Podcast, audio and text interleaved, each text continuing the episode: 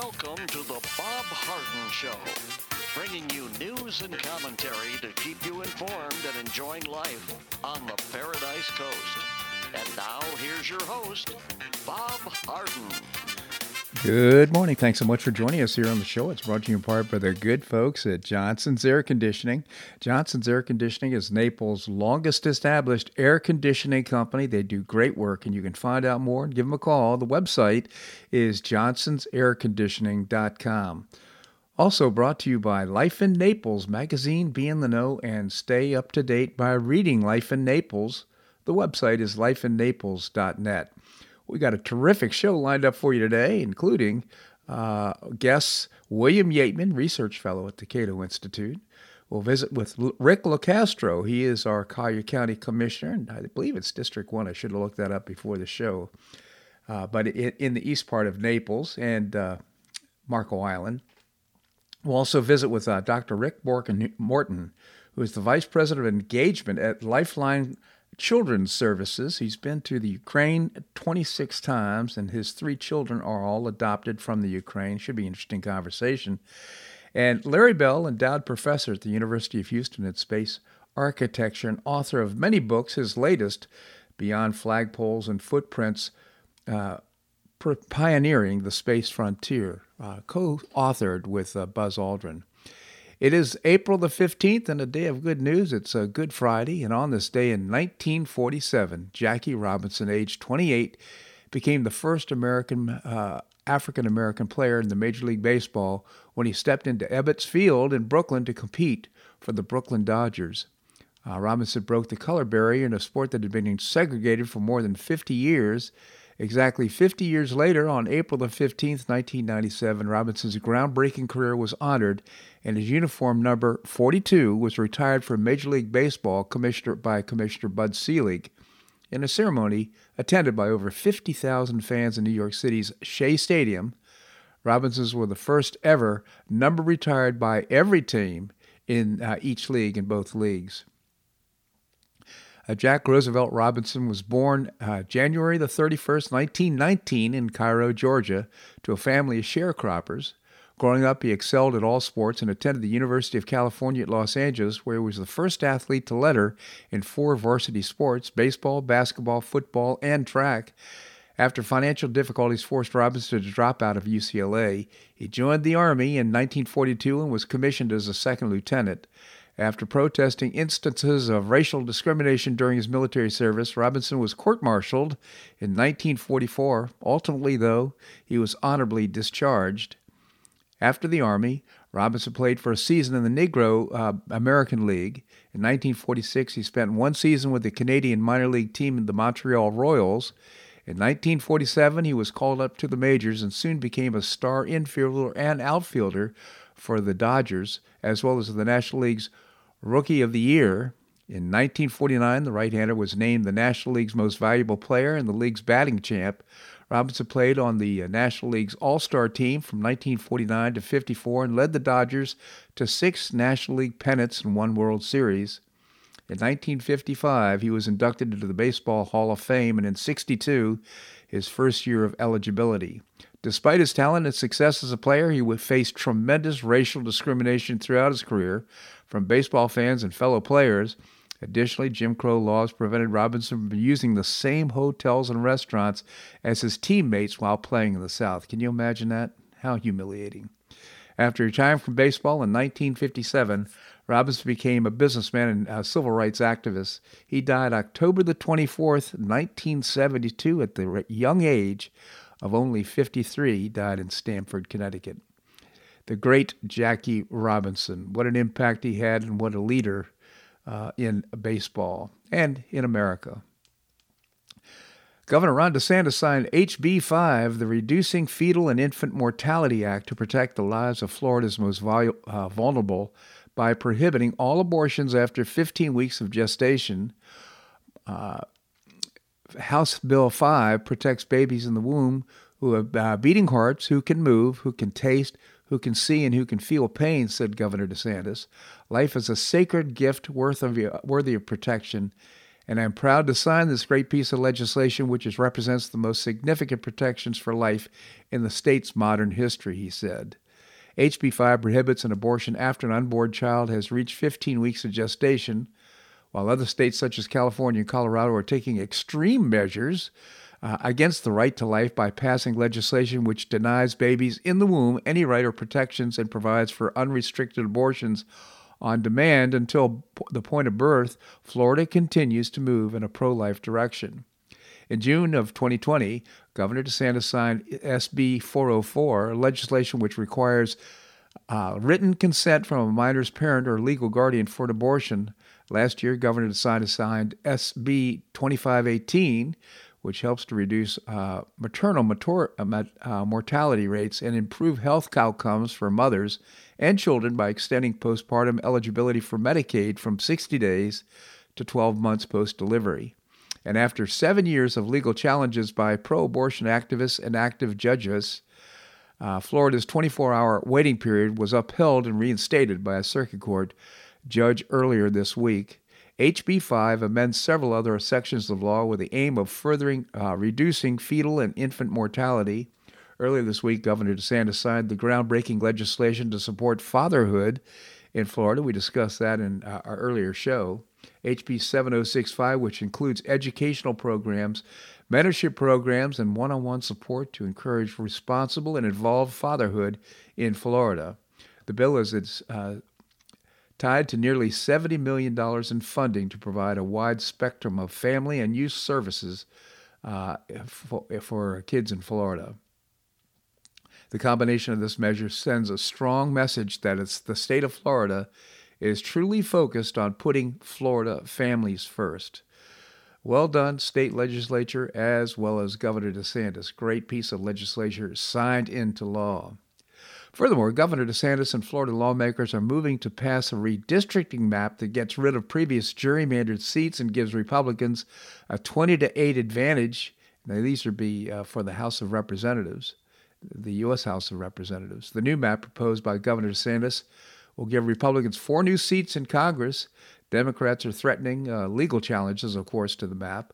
According to Creative Living State lawmakers, will uh, return to Tallahassee next week for a special session after DeSantis vetoed a congressional map passed during this year's regular session. Anthony Sabatini joined the War Room on Thursday to discuss the proposed map. He says that it is expected to pass next Wednesday. Anthony Sabatini added that uh, this gets rid of Democrat advantage in one day. So gerrymandered, uh, this was, of course, approved by a very liberal judges in the Supreme Court back in the uh, last decade, and now uh, this will make a great change, and I'm quite certain be approved uh, by the judges, conservative judges we have now on uh, the Supreme Court in uh, Florida. This is such a fascinating story, and it'll be so interesting to watch it unfold. After Elon Musk offered to buy Twitter outright on Thursday morning, Twitter responded with a statement saying Twitter Inc today confirmed it's received an unsolicited, non binding proposal from Elon Musk to acquire all of the company's outstanding company stock for $50.20 per share in cash.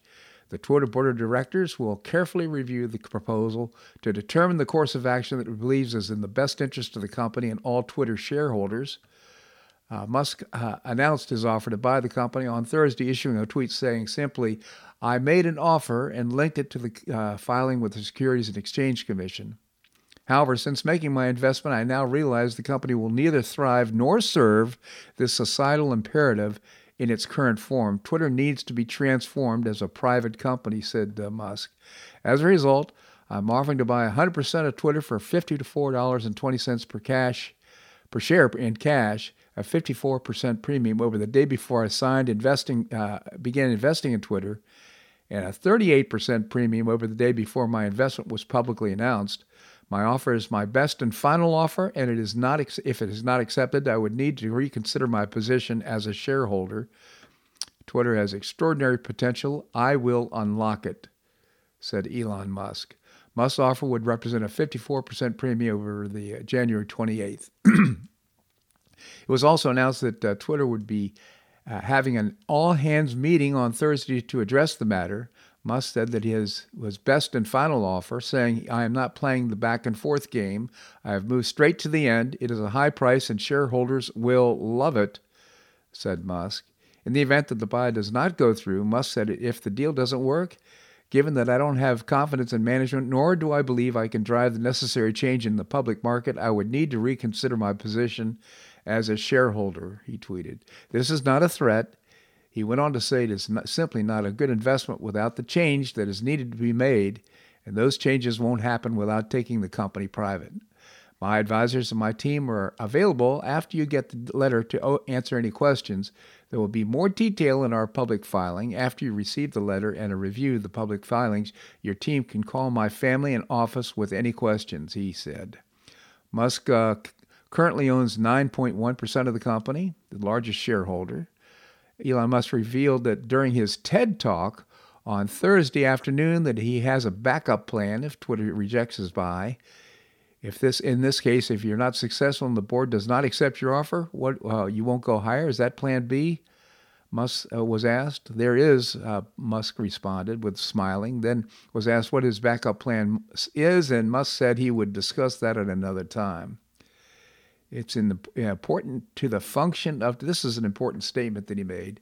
It's important to the function of democracy. It's important to the function of the United States as a free country and many other countries, and to help freedom in the world broadly and in the U.S., Musk said.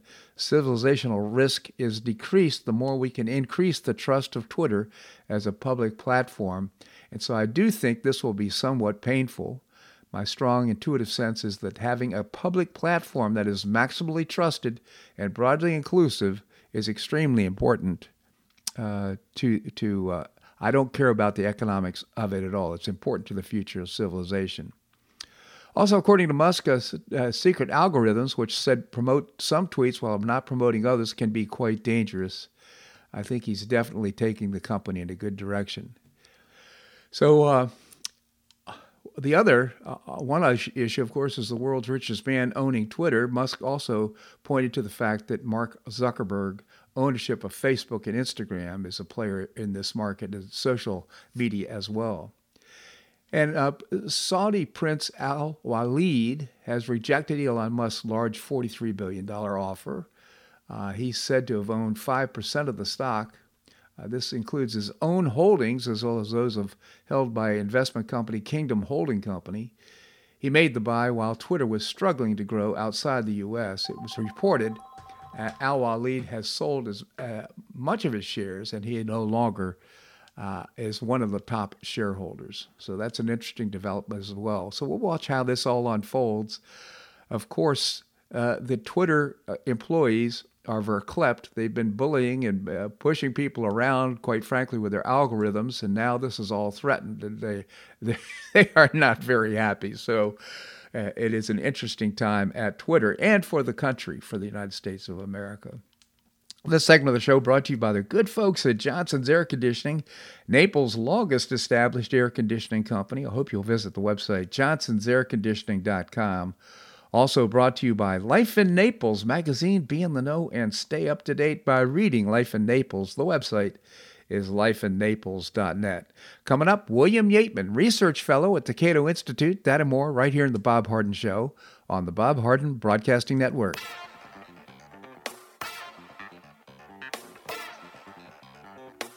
Stay tuned for more of the Bob Harden Show here on the Bob Harden Broadcasting Network.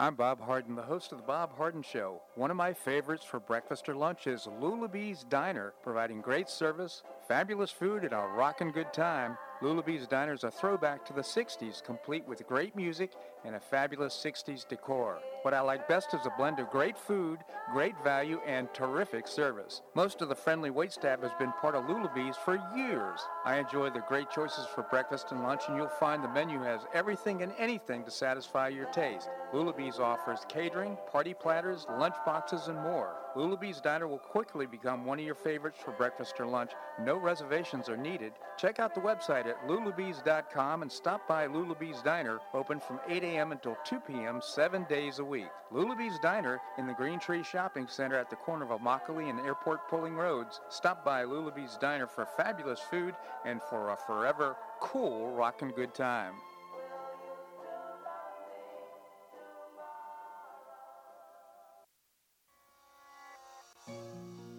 Collier County Sheriff Kevin Rambosk says the number one reason the elderly become victims is isolation.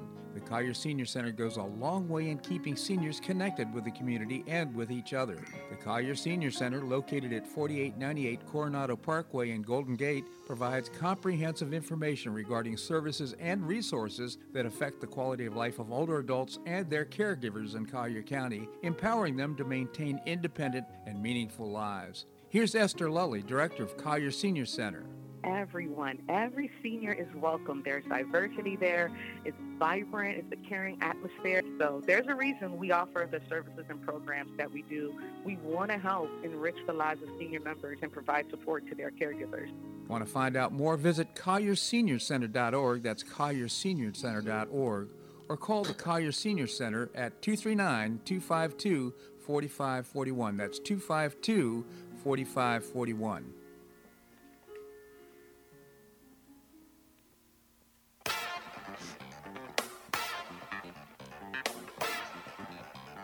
Welcome back to the Bob Harden Show. And now here's your host, Bob Harden.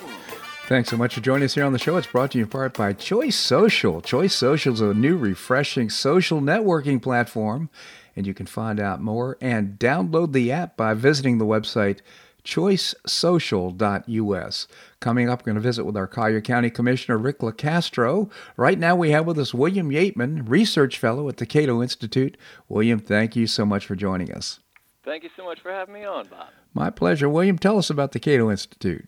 You bet. We're a think tank here in Washington, D.C., and we're dedicated to advancing the ideals of liberty at every level of government. Terrific organization. I encourage you to visit the website uh, cato.org, C-A-T-O uh, dot org. So, William, uh, let's talk a little bit about what's happening around the United States and uh, on Capitol Hill. Democrats are responding in a kind of a bizarre fashion with, uh, with the inflation data. Maybe you could tell us about it. Indeed. So, uh, Democrats uh, in, in, the White House and on Capitol Hill, um, their response does not inspire confidence. Um, so, what I mean here is, is this week, um, Biden, you know, in the wake of, of these eye-popping increases year over year and month over month in inflation, um, Biden was quick to label it the uh, quote Putin price hike. Um, that is to say, he, he's laying the feet of uh, the laying the, the fault of inflation firmly at the feet of, uh, of Putin's invasion of the Ukraine or Ukraine. The problem with that, of course, and the reason it's not convincing anyone, is because inflation uh, predates by many, many months um, the invasion in Ukraine. So that doesn't make, make much sense. Um, Congress's response was even more bizarre. So uh, leadership in the House and Senate this week um, pointed to uh, the passage of the American Rescue Plan as providing uh, uh citizens w- with the uh, the means to cope with inflation. Well, this is ludicrous at face value, given that the American Rescue Plan is widely believed by economists to have contributed to our onset of inflation. And indeed, it, it's up to two to three percentage points of 2021 inflation is attributable directly to the um, American Rescue Plan. So, you know, from both the president and Congress, we sort of have a, a nonsensical um, uh, frankly, yes, a nonsensical reaction uh, to the inflation, and it's certainly the, with respect to what sort of policies they now advocate. Um, it's it's in essence more spending. I mean, yeah. more of the same. I mean, it's a one-trick pony, I guess, uh, the, the Democratic majority um, and the Democratic presidency. So um, that is to say, they're still pushing the slim down, Build Back Better Act, um, which I should note here um, months ago we spoke about, Biden pointed to that as his solution to inflation. Mm-hmm. So we're just getting a lot of nonsense out of our political leaders these days when it comes to this pretty precious, uh, this very pressing issue. Yeah, and of course it's not selling in Peoria, is it? I mean, the, the fact of the matter is that uh, the polls are just demonstrating that uh, uh Biden's popularity continues to crater. It, indeed. So this is something I didn't necessarily appreciate because I was too young. I mean, I guess I was two to three years old when um, inflation uh, last affected our country to this extent.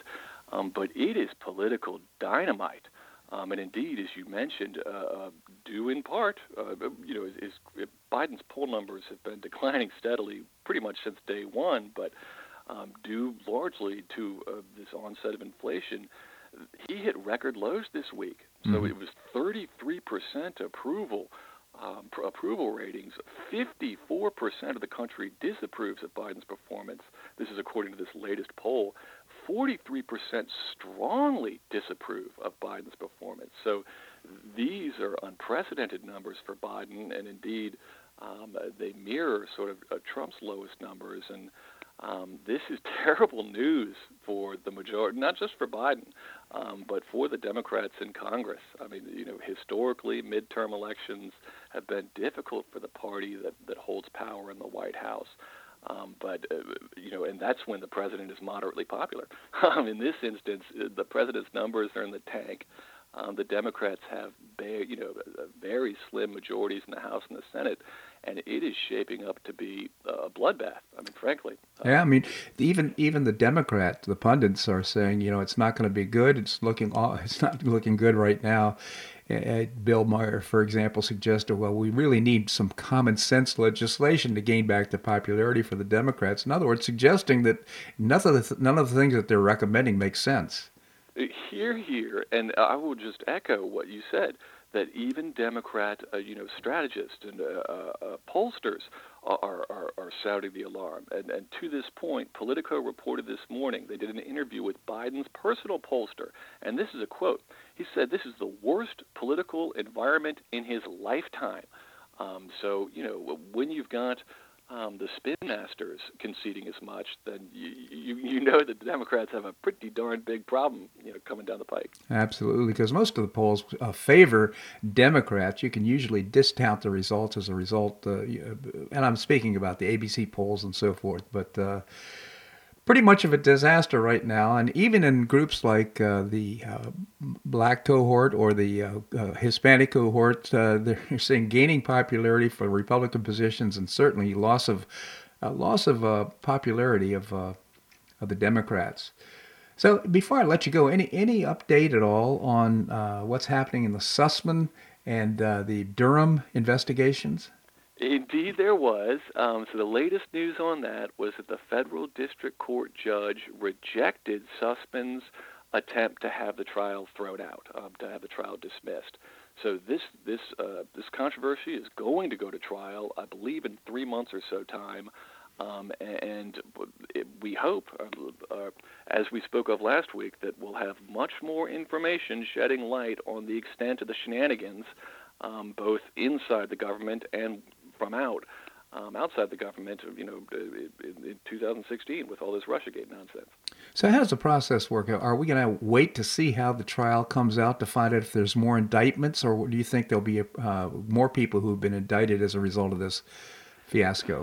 So Durham is, is holding his cards close to his chest on this score, and uh, certainly I hope so. This is something we've spoken about in the past. I mean, I am all for uh, whomever these political uh, uh, uh, dirty tricksters were, you know, let's surely hold them accountable. But at the end of the day, it is the government officials who use state power uh, to, to, honestly persecute order, ordinary individuals. I mean, the mm-hmm. Carter Pages of the world. Uh, um, they are the ones who should be held accountable. So uh, the answer to your question is I don't know, but I, I do very much hope that that it is the government officials who will ultimately incur responsibility for you know uh, the the malfeasance that has since come to light. William Yeatman, again, research fellow at the Cato Institute. I so genuinely appreciate uh, your update on what's happening in Capitol Hill and in the Beltway. Uh, again, cato.org is the website, C A T O.org. William, thank you so much for joining us. Thank you so much for having me on, Bob. My pleasure indeed. All right, coming up, we're going to be visiting with Rick LoCastro. He is a Collier County Commissioner. That and more right here in the Bob Harden Show on the Bob Harden Broadcasting Network.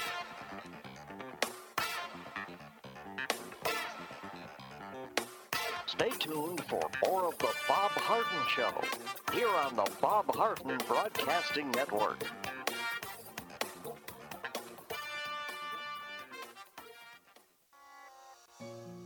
Do you suffer with chronic pain and discomfort?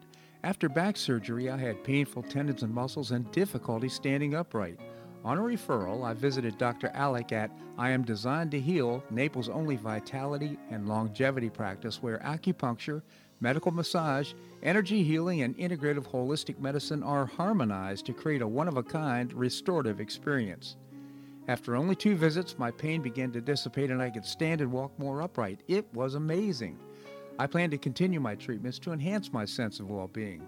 Don't suffer needlessly with discomfort and pain. Improve your quality of life. See for yourself and make an appointment by visiting the website iamdesignedtoheal.com. That's iamdesignedtoheal.com, or you can call or text Dr. Alec at 239 322 3817. That's 322 3817. Visit iamdesignedtoheal.com for an amazing, one of a kind restorative experience. You have questions about your retirement? Ameriprise Private Wealth Advisor Jason Nardella with Nardella Financial Group, a private wealth advisory practice of Ameriprise Financial Services LLC, can help. With the exclusive Confident Retirement approach, you'll work together to develop a retirement roadmap to get you where you want to go. Call Nardella Financial Group today at 239 325 1041. That's 239 325 1041 Office is located at 9015 Stratosdale Court, Suite 103, Naples, Florida. The Confident Retirement Approach is not a guarantee of future financial results. Investment advisory products and services are made available through Ameriprise Financial Services, LLC, a registered investment advisor.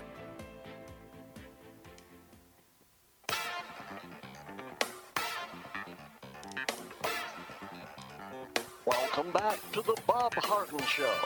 And now here's your host, Bob Harden.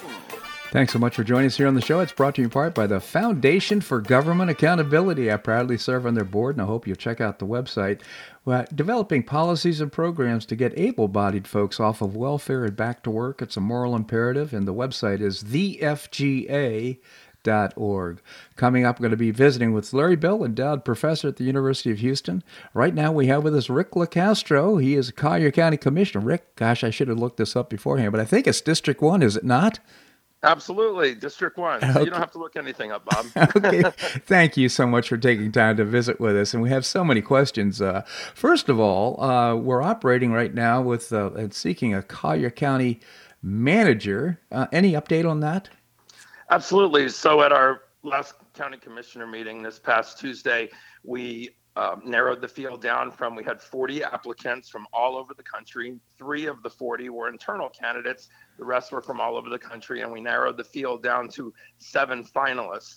And that's based on all the commissioners looking at the resumes and doing a deep dive into their backgrounds. And so now, with those seven, we will uh, do, do a significant background check on all candidates, whether they're internal or external. And then if you know whoever comes through clear on a background check, I, I, I would hope it would be all seven. But then we will uh, conduct interviews. The the commissioners will private interviews with each of the finalists, and then they will also in person come to a uh, commissioner meeting and make a presentation from the podium. So we're getting close, and I was very impressed with the uh, candidate um, applicants that we had. Oh, that's good news. So, is there a?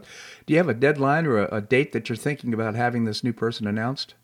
Well, our current county commissioner is set to retire around July, but he's made it very clear he's not heading out the door prematurely. So we think we're way, way ahead of schedule. Great. We're on schedule uh, to do all the things that still need to be done. And he's, you know, he's he's not going to um, exit on a definitive date, but I, I would hope by around May uh, or maybe early June at the latest, we, we would have zeroed in on our selection because especially the out of towners coming in and making presentations and whatnot. And we still have a bit of homework to do, but we're right on schedule. That's good to hear. So, uh, Rick, I know that affordable housing is a big issue here in Collier County. We're seeing the price of real estate go through the roof. And of course, it makes it difficult for people who serve us here in Collier County to be able to afford real estate. I know that you put some money, if I'm not mistaken, the commissioners uh, the commission towards uh, affordable housing. Can you give us an update? We did. Um, I'm the chair of the Affordable Housing Advisory Committee. When I was elected in November 2020, the commissioner who was serving as the chair asked me if I would uh, be interested. And one of the things I learned in the military is if you want to affect change, if you want to find a solution to something, get a seat at the table. I'm not saying we have all the answers, but in the time, you know, I've been in the chair and, and have been able to do a deep dive with our committee and with our county staff, we have done a lot. I always tell folks it's not a Collier County problem, it's a national problem. Mm-hmm. Housing has always been expensive here. And now that inflation and real estate costs have rise, it's just exacerbated in an, in an area like Southwest Florida and Collier County, but all over the country, they're suffering similar uh, type things.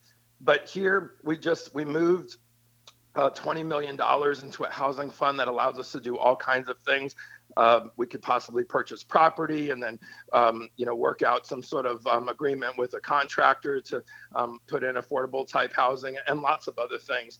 One thing i would tell your listeners is if you're struggling with affordable housing or or higher utility costs or all the things that inflation is affecting please go to our collier county um, website. And all you have to do is type in housing in the search uh, block. It'll bring you to a page that has a multitude of county and state programs. We have a lot of people who are um, getting part of their utilities paid, getting some help with some rent. There are programs out there. Wow. And sometimes my disappointment is there's money in those um, programs still because of the lack of people who apply for them. So a lot of folks they, they have the, the the the struggle, the challenge, but there are things out there. I'm not saying it's a magic wand, but there are a lot of programs out there that can help offset and then we are also doing quite a bit in the county um, to also address the, the problem now and into the future with um, quite a few projects and and um, other other types of monetary help that we're trying to get you know folks who are struggling and it's a lot of people. Well, absolutely. I'm wondering, are you considering uh, changes like in density so that uh, maybe smaller lots are, are somehow making uh, housing more affordable because of the right now? I'm sure the code gets in the way of people being able to afford homes. Absolutely. Well, we, we've always had things in the code that if an affordable housing project was built, the trade off was uh, we allow it for a higher density or the consideration for it. It doesn't necessarily mean you know it doubles in size, but we've always had those type of adjustments in the code. One of the things that um, as commissioners we actually approved, and, and it's probably been about a couple of months ago, is not only um, more flexibility in some of the things we can control, whether it's the code or another thing that we we voted to do is there was a project that was supposed to kick off in April, and so back in February at our commissioner meeting, we said that's too late. We wanted to kick off basically next week, and it was another housing offset uh, type of monetary help um, program that uh, that had recently come down through the state.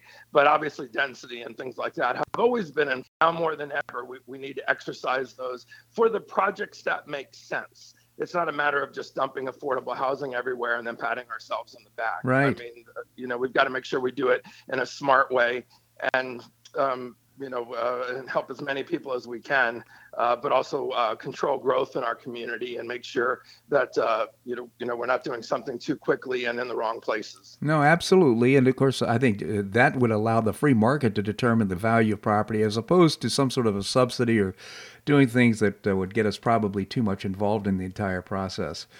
So, uh, I'd be curious, out of curiosity, how's inflation affecting our budget in Collier County?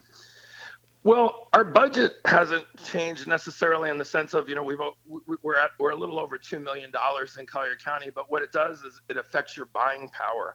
And so I, I recently met with a bunch of, of developers and construction, um, you know, type companies and whatnot to figure out what their challenges are. And inflation affects the cost of everything. So although the amount of money we have available, um, it, it, fluctuates sli- slightly right now. How we spend it is what fluctuates. I had a developer tell me if you want to put a roof on your house, it'll take me 35 weeks to get the trusses. And oh, by the way, they won't be the same price as they were a year ago. Uh. That affects the county as well. So whether we're paving a road, filling potholes, doing beach restoration, the cost of goods and services, and especially gas, even if they didn't raise the price of the sand, we use for uh, beach restoration. And trust me, they have. Um, but the reason it, it, it goes up exponentially is the truck to get it there and the fuel, whether it's diesel or gasoline. So fuel is tied to so many things when it comes to uh, budget and, and how we invest the taxpayer dollars uh, in our community to repair, improve, uh, preserve different things. And so it's, uh, it's affecting a lot of things, speed and cost. Yeah, absolutely. Well, a good report. Uh, last question I'd like to ask you about is that a few years ago, and uh, the Collier County Commissioners, before you were aboard, uh, aboard decided to buy the what is now I guess called the Golden Gate Golf Course. And uh, just wondering uh, what's happened with the property and what's our plan? Well, that did predate me. I don't know that I would have been a big fan of what I say is overpaying for a golf course to try to quote save it. There's lots of other ways the county can um, utilize their oversight and even taxpayer dollars in the best possible way. Um, the, the, county spent, I believe it was about $29 million on the Golden Gate Golf Course, which was deteriorating. And the plan was let's let the county buy it and make sure it doesn't go to the uh, lowest bidder and maybe we have something put on there that that wouldn't be good for the neighborhood. But you don't have to spend 29 million and buy the golf course to do that. Right. Uh, any developer would need our permission. So it's not like we're going to plop down four storage units and and five valvoline oil change stations on that footprint. But having said that the county does control it and it's not really one project. In the end the plan has always been a golf course of some sort, and it looks like we're gravitating towards a smaller a smaller course with some other amenities on it. But there's also a footprint on that acreage for possible affordable housing. And then the thing I'm really most excited about, especially as a veteran, there's about a 10 acre footprint on that same area for a state funded veterans nursing home. And myself and a couple of the other commissioners went up to Tallahassee in February to speak with Governor DeSantis's team and um, the Veterans Administration in Tallahassee. Uh, who controls where state funded veteran nursing homes go. And I'm proud to report that they've told us on August 1st, the, the, the, veteran team up in Tallahassee will recommend to Governor DeSantis that Collier County be the next spot for a state funded uh, veterans nursing home. So we're really excited about that. It doesn't mean we'd break ground tomorrow, but to be next on the list means maybe in three to five years, uh, which is the window that they've given us. They really plan out far, but to know we're saving about 10 acres of that golf course property for a veterans nursing home, which will um, help um, over 100, I believe it's about 125 unit yeah. uh, facility that the state would uh, build, fund, help support, and obviously in conjunction with the county. So that'll be a, a really great thing. And we have leapfrogged, if you will, over so many other counties that were being considered because we really made a big push that that Collier County could really benefit from this, that we're a patriotic, veteran supporting community. And they also liked the footprint and the area it goes. So we, we made sure that, that, that Tallahassee knew all the bells and whistles uh, for that for that possible facility here in Collier County, and, yeah. and they agreed. So well, very excited about that. So that whole footprint will will eventually be several things, but it's still a little bit of a ways away. But well, we're getting there. We really appreciate the update, and it's a great note to end on Good Friday. Rick LoCastro, again, our Collier County Commissioner in District One. Thank you so much for joining us. Thanks, Bob. I appreciate it. My pleasure indeed. All right, coming up, we're going to be visiting with Dr. Rick Morton. He is the Vice President of Engagement with Lifeline Children's Services. That and more right here in the Bob Harden Show on the Bob Harden Broadcasting Network.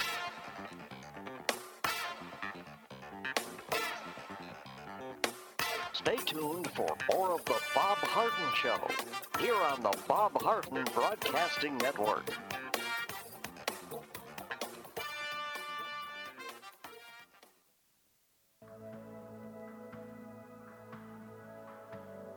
Do you suffer from joint pain in your shoulders, hips, or knees? I was suffering from debilitating pain in my knees On a referral, I saw Dr. George Markovich with the Institute for Orthopedic Surgery and Sports Medicine. He successfully treated my symptoms and pain for several months. Finally, having exhausted all alternatives for pain management, Dr. Markovich and I agreed that surgery was my best alternative. Dr. Markovich replaced both of my knees in 2006, and I now have full range of motion in both knees, and I have no pain.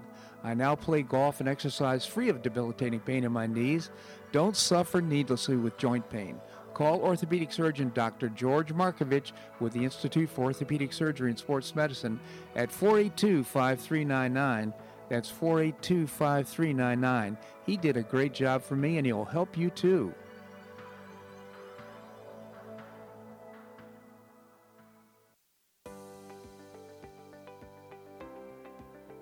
School choice is a growing movement, one that is already lifting thousands of kids across America and is now supported by three out of four voters. The Optima Foundation, a 501c3 nonprofit, was founded to support the establishment and expansion of superior schools of choice.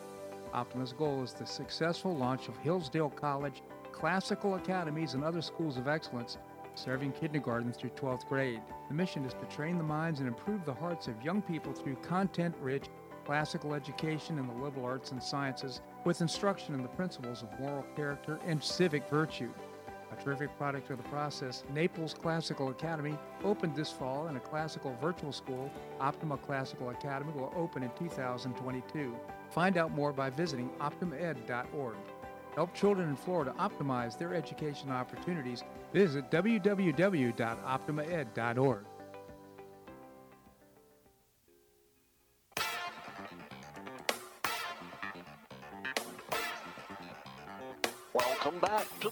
Bob Harden Show. And now here's your host, Bob Harden. Thanks so much for joining us here on the show. It's brought to you in part by Gulf Shore Playhouse. I proudly served as board chairman for the first 15 years of its existence, and now they're building a 43,000 square foot perf- uh, performing arts center in downtown Naples. Just so exciting. And also bringing you professional New York style theater at its very best. Invisible Hand is running through the, uh, actually through tomorrow. So, uh, great opportunity to see a great play and others coming forth. It's uh, you can go to the website gulfshoreplayhouse.org. Well, the Republican National Committee voted unanimously on Thursday to withdraw from participating in presidential debates hosted by the Commission on Presidential Debates, debates which has been hosting these debates since 1988. Despite the GOP move, it's ultimately up to the individual candidate, not the party, as to whether to partake in the debates hosted by the CPD. In January, a letter to the CDP, uh, RNC Chairwoman Ronna Ram- Romney McDaniel wrote The RNC has a duty to ensure that its full future presidential nominees have the opportunity to debate their opponents on a level playing field so long as the CPD appears intent on stonewalling the meaningful reforms necessary to restore the credibility with the Republican Party as a fair and nonpartisan actor, the RNC will take every step to ensure that future Republican presidential nominees are given the opportunity elsewhere. Accordingly, the RNC will initiate the process of amending the rules of the Republican Party as our upcoming winter meeting to prohibit future Republican nominees from participating in the CPD sponsored debates. And I think this is such a good move. You can recall that uh, uh, Chris Wallace stonewalled the President of the United States, uh, Donald Trump, when talking about. Uh, for example, uh, Hunter Biden uh, during the last debate, and we, you can recall other instances where the moderator influenced the outcome of the debate and uh, certainly tob, uh, tossed lobs to uh, softballs to the Democrat candidate, meaning and meanwhile difficult and more uh, abrupt questions to the Republicans. So I think this is a good move. And with today's environment for uh, first of all, for information, and uh, we don't need to go through the CPD. We can certainly uh, have the information and get out to in other ways and through other sources have debates uh, for the candidates. Well, Texas Governor Greg Abbott and the governor of Mexican state of Nuevo Leon signed a memorandum of understanding Wednesday expressing their shared commitment to the increased security along their shared border. Abbott and Governor Samuel Garcia signed the agreement at a news conference in Laredo, Texas. They reached the agreement about Abbott expanded border security measures through Operation Lone Star. directing uh, Texas Department of Public Safety officers to perform enhanced security checks of commercial trucks at ports of entry. This led to protests and major jams, halting international commerce at at least three major uh, ports of entry at uh, on Monday and Tuesday. And when I talk about major jams, I'm talking about hours wait for these truck drivers to get through the port, obviously creating big uh, barriers to commerce. Well, it was uh, on purpose, quite frankly, and the governor's saying, "Hey, I need your support, Governor Abbott." And uh, now, looks like we've uh, they've complied. They've they're certainly going to provide that uh, that support. Des- despite the criticism he received, Abbott said his plan is working. Within days of implementing it, Garcia called him to say he wanted to help Texas secure the border. Texas has been overrun by a record number of illegal immigrants crossing from Mexico into Texas with the assistance of cartels, Abbott said. Governor Garcia and I reached an agreement today, and that addresses all of these issues. Garcia began implementing security measures on the Rio Grande River and at ports of entry in Nuevo Leon on Tuesday. Governor uh, Nuevo Leon, located in the northeast region of Mexico, shares a 14 kilometer border with Texas. The Laredo Colombia Solidarity International Bridge, which saw backlogs as a result of Abbott's new policy, connects uh, Laredo, Texas to uh, Mexico. Garcia said his alliance with Texas was very important. I'm happy to make the history because two states are making a memorandum of understanding that we have to uh, help both sides to help secure the border. I wish my neighbors would join us in the memorandum of understanding, he added. Abbott said the clogged bridges at the uh, Mexico Texas border will end with he reaches agreements with the other Mexican governors who apparently are now reaching out and uh, offering support. Clogged bridges can end only through the type of collaboration that we are demonstrating today here in Texas and Nuevo Leon, he said.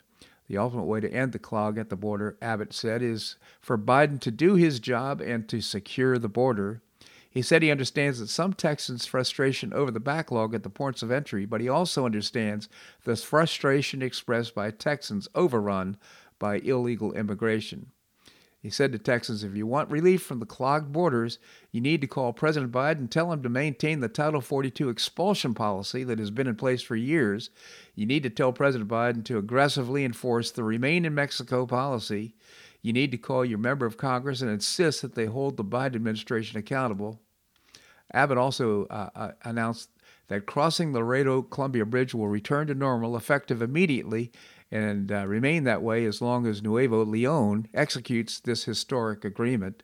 Since uh, Nuevo Leon has increased security on its side of the border, Abbott said Texas DPS was returning to its previous policy of randomly stopping vehicles crossing the bridge into Texas instead of performing enhanced checks.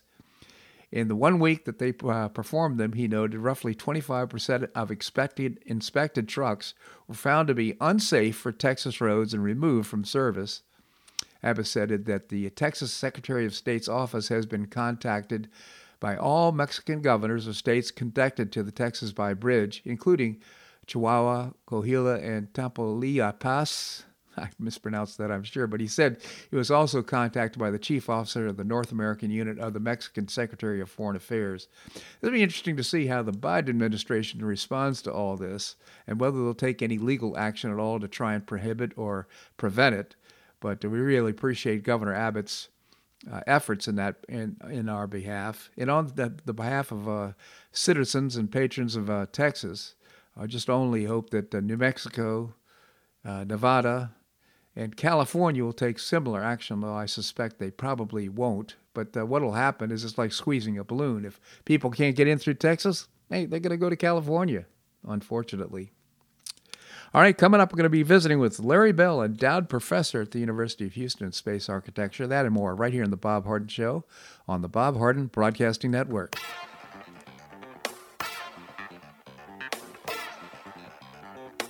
Stay tuned for more of the Bob Harden Show here on the Bob Harden Broadcasting Network.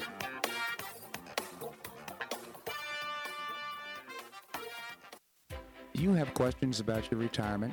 Ameriprise Private Wealth Advisor Jason Nardella with Nardella Financial Group, a private wealth advisory practice of Ameriprise Financial Services LLC, can help.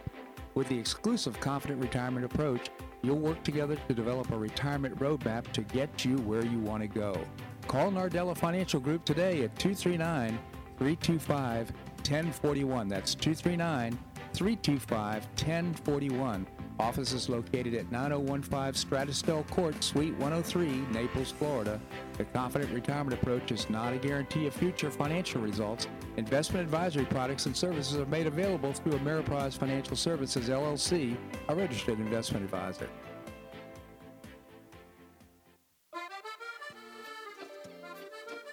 Blue Provence Restaurant is a favorite dining destination for many Neapolitans, including Linda and myself. Blue Provence, located in a historic building in the heart of Old Naples at Crayton Cove, offers a mix of French bistro cooking with bold, fresh Floridian flavors. Experience award-winning cuisine at Blue Provence and enjoy one of Florida's most extensive, eclectic, and fun wine cellars. Dining your choice of the popular Eden Bar, the intimate Courtyard Garden, or the beautiful Provencal Caribbean Dining Room. Enjoy a wonderful and memorable evening in a casual and relaxed atmosphere that includes a taste of Provencal hospitality. Blue Provence is open seven days a week all year round. Visit blueprovencenaples.com for reservations, everyday specials, and coming events. That's blueprovencenaples.com or call 261 8239. That's 261 8239. Blue Provence French Restaurant in the heart of Old Naples.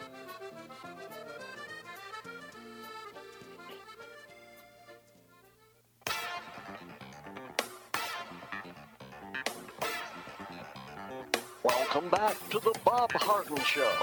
And now here's your host, Bob Harden. Thanks so much for joining us here on the show. We're providing you news and commentary rooted in a commitment to individual liberty, personal responsibility, limited government, and the rule of law. We have with us Professor Larry Bell. He's an endowed professor at the University of Houston in space architecture. Uh, he's written many books. His latest is uh, Beyond Flagpoles and Footprints Pioneering the Space Frontier. It's a book that he co authored with Buzz Aldrin, of course, the great space ast- astronaut. He also writes a column uh, for Newsmax. It's called On Point. Professor, thank you so much for joining us. Bob, it's always great. It's always a pleasure. Thank you so much. Thank you, Professor.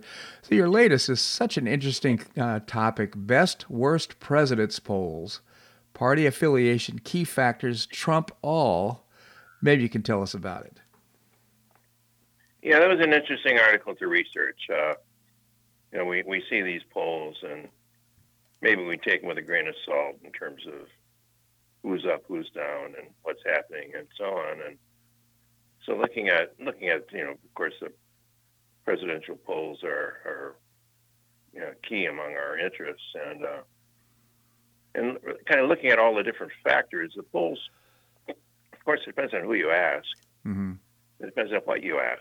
Uh, and there's a lot of other factors that have to do with looking back in history of what was going on in the country in that time and things are going right, things are going wrong.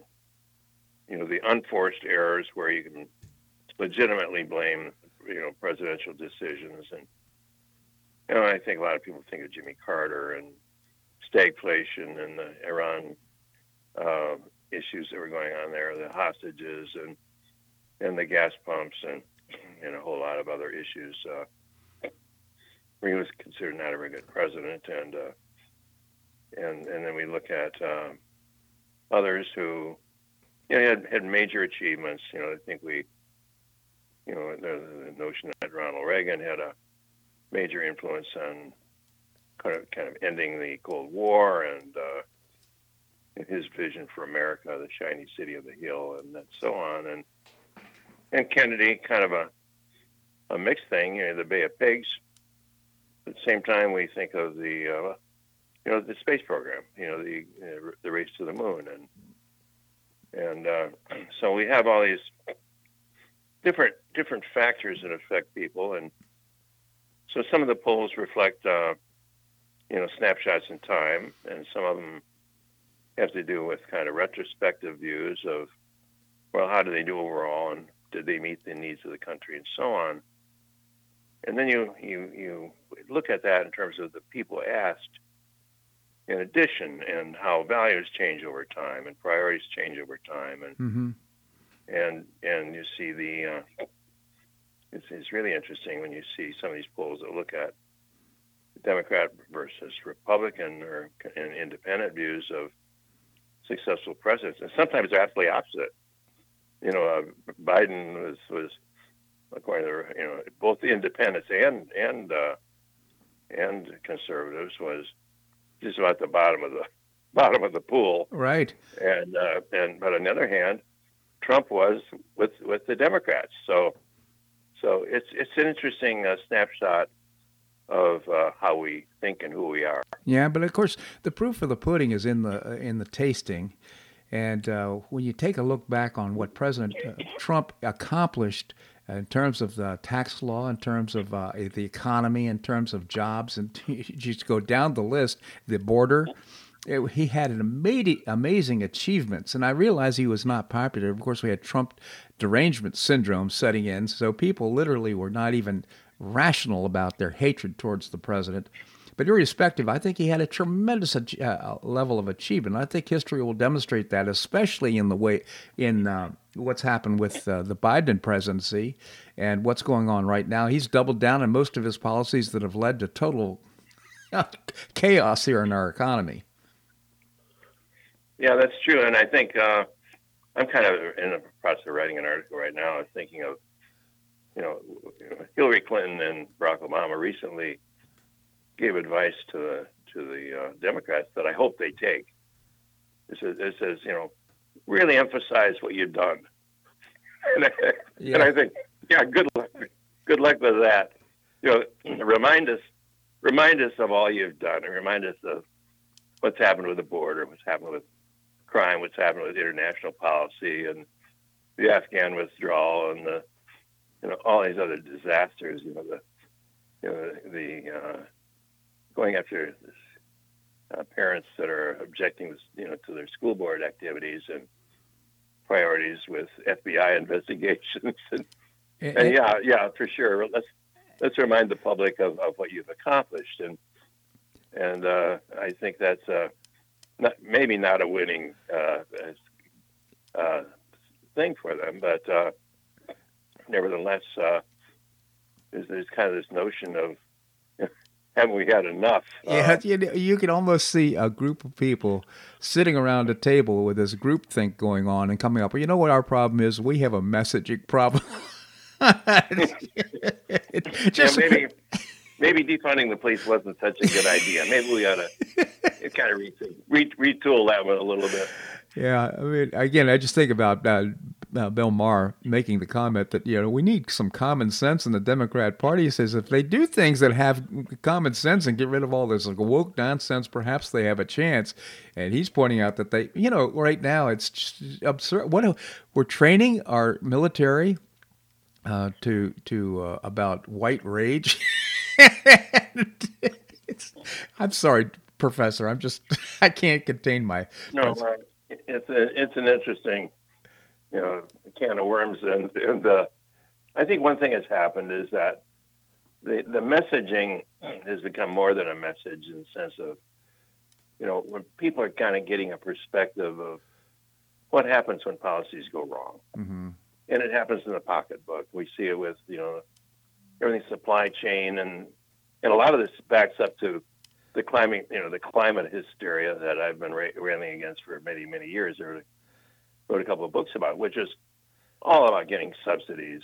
It was all about wealth transfer in the United Nations. It was all about subsidies for winds, you know, windmills and sunbeams, and and we see the we see the consequences of this in Europe, of course, with with uh, Germany totally dependent upon you know the Russian oil and gas, much of Europe, and you see what happens when we change energy policies here, and with inflation and and and maybe stagflation is coming and so on, and and until you see the consequences of things and you start kind of connecting the dots where all of these things that are going wrong seem to have a common core. Mm-hmm. You know, there's this sense of what is our nation? What do we believe in?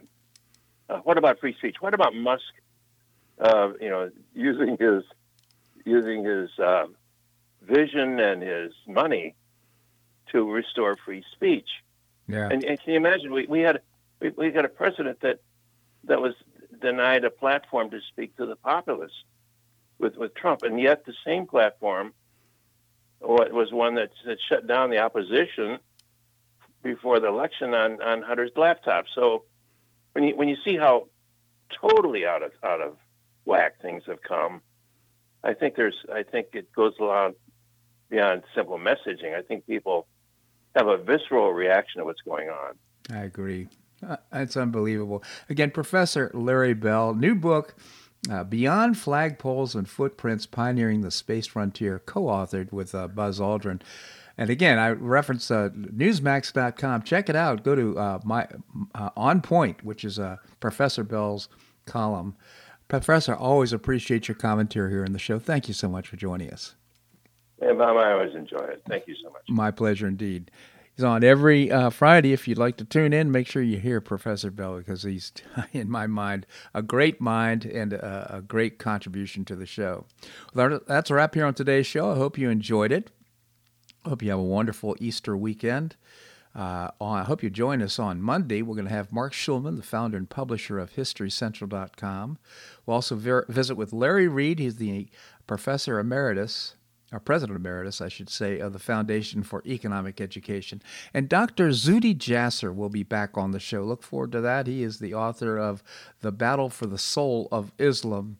He's a great uh, moderate voice in the uh, Islam community battling for the uh, control uh, against Islamic Jihad. I hope you make it a great Easter on the Paradise Coast or wherever you are. Namaste.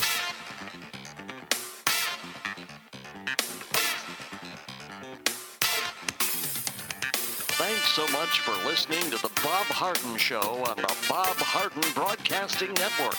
For more information and audio files of previous shows, visit www.bobharden.com.